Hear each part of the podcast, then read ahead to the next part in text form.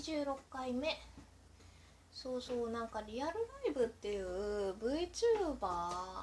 というかね二次元二次元じゃないか 3D モデルをねがねカメラあのインカメラで映ってあのまああの自分で作った 3D モデルアバターみたいなのを動かして生配信できるっていうアプリをねちょっと入れてみたんですよ。で私あのかぐや様小倉スタイのあの藤原千佳ちゃんとかねああいうなんかピンクの髪の毛でふわふわしてるみたいな子がねすごい好きなんですよ。なんかあのスザクとユフィとかさまああのシードだとラクスみたいな、まあ、ミーヤの方が好きだったけどなんかそういうあの子にね憧れてて二次元といったらそれであのピンクのゆるふわにをねアバターで設定してちょっとやってみたらその生配信っていうのが全然よく分かってなくてなんかあのいきなりいきなりねなんか話しかけられてそのコラボっていうのが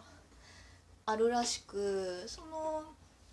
別の配信者の方と同じ部屋に入って会話するみたいなのができるんですよね。それでなんかね男の人に話しかけられて「ああいいですよ」って言って、まあ、やってみたんだけどなんかえなんかちょっと怖いなと思って。そうまああのネットがね切れちゃったからそれで切れたんだけどちょっとその出会い系要素みたいなのがねあってええー、と思って。でなんかあの部屋に入って来てくれるユーザーとかに「あまるまるさんありがとうございます」みたいな言わないといけないし 逆にこっちが配信者さんの部屋に入った時も配信者さんが「ありがとうございます」名前を呼ばれるからなんかすごいななんだろうその二次元に入りたいみたいなねそバーチャル VTuber みたいなのにねなりたいってというか憧れみたいなのあったけどその向こう側にすごい3次元の人間を感じて あこれは無理だ怖いと思ってそうでもうアンインストールしました。なんか生配信がダメなのかなもしかしたら。生配信ありきみたいなアプリじゃなければいけるのかもしれないんでなんか V 中なんだっけな V チャットかな？VTuber チャット？なんかそういうのもあるらしいのでちょっとねいろいろ探して見てみようかなって思います。フォートナイトかなとかはねすごい楽しそうだったからさ自分のアバター動かしてみたいな。あのアニメのサイコパスのねあの世界みたいな感じをね味わいたいだけなのに別にそれ生で配信してみたいななんか欲求はなんかなんか気持ちは自分がですねそういうのやってる子たちは別にすごいなって 思うけどななんか怖かったので やめました。そう会話とかが苦手なんかなもうリアルの人の。もうそういうネットのもうなんか一方通行が好きなのかもしれないね。ここでも勝手にこう壁に向かって話しかけてるみたいなツイッターの声版みたいなものじゃないですかラジオトークも、うん、誰もほとんど聞いてないしね。なたまにザッピングとかして「ねいいね」とかなんかくれるネギとかねくれる方はねいるけれども、うん、別にねありがとうございます。とはね思ってはいるけれども ななんだろうなこう答えを認識はしてないからさうん。なんかね一人で喋ってればいいのにねそれだったらわざわざネットの海に流さなくてもねなんかうん。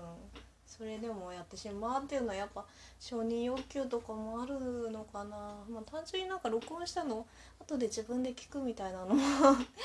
たまにやったりしますけどね。うん。そうだから VTuber なんだっけリアルライブその生配信っていうのは難しいなっていうお話でした。あと前回桂先生の話しててそうそうそう。で少女は全ての登場人物のモノローグとか感情についてもそう吹き出しで書かれているからちょっとくどいというかね。あのー、なんだろうな。なんかちょっとぐだっとしてるって思ったけど合図の方はあんまそういうことはなくて。ただあのー、えっ、ー、とねコミックスにも書いてあったんだけど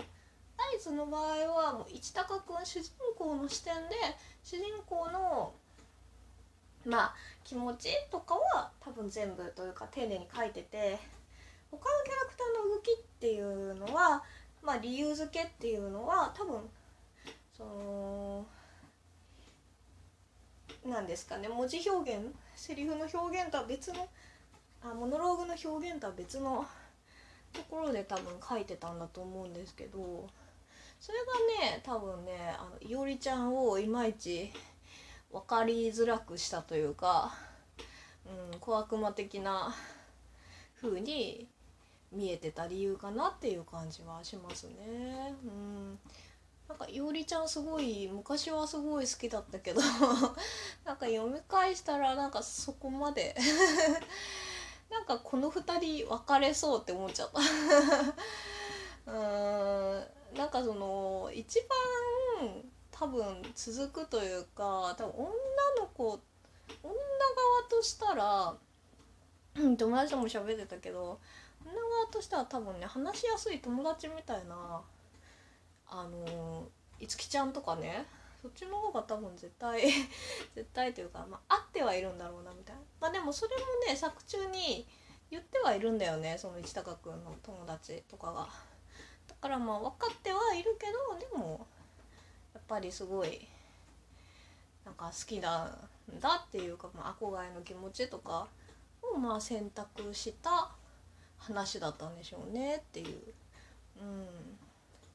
なんかねそれとは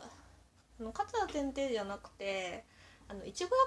100%っていうのが多分合図の後ぐらいにそういう恋愛枠みたいのでやってたんですけどそれはなんかねむしろ西野さん西野ちゃんとくっついたじゃないですか。あの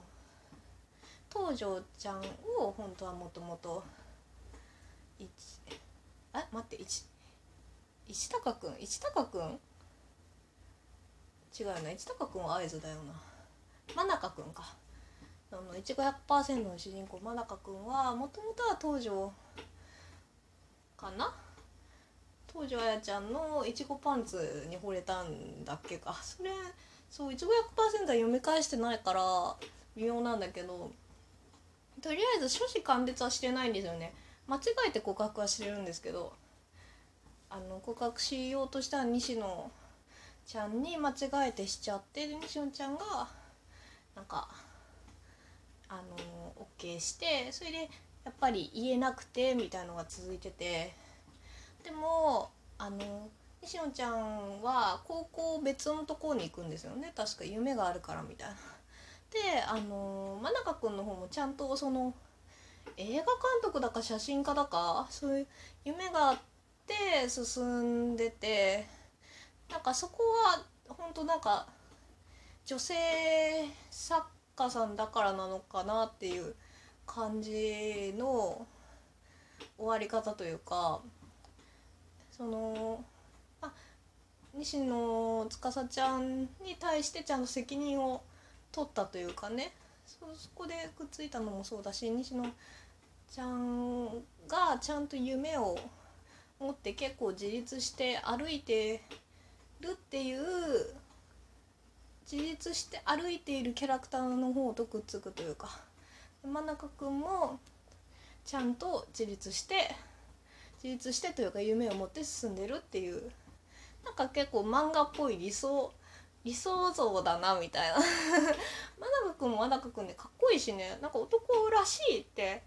思うところもあるもんな。あれは多分なんか女性作家さんだからなんだろうなってなんか合図とかと比べて 思ってしまいましたね。なんか両方ともまあ絵がねすごい綺麗だしなんか似たようなまあ似たようなというかねまあ男の子と女の子複数人で誰を選ぶかみたいな話の走りではないかまあそういう感じなので見てたんですけどやっぱ読み返すと全然あの違うなって思いますね、うん、書き方とかが。うんちょっと1500%も読み返そうと思いました ではではありがとうございました。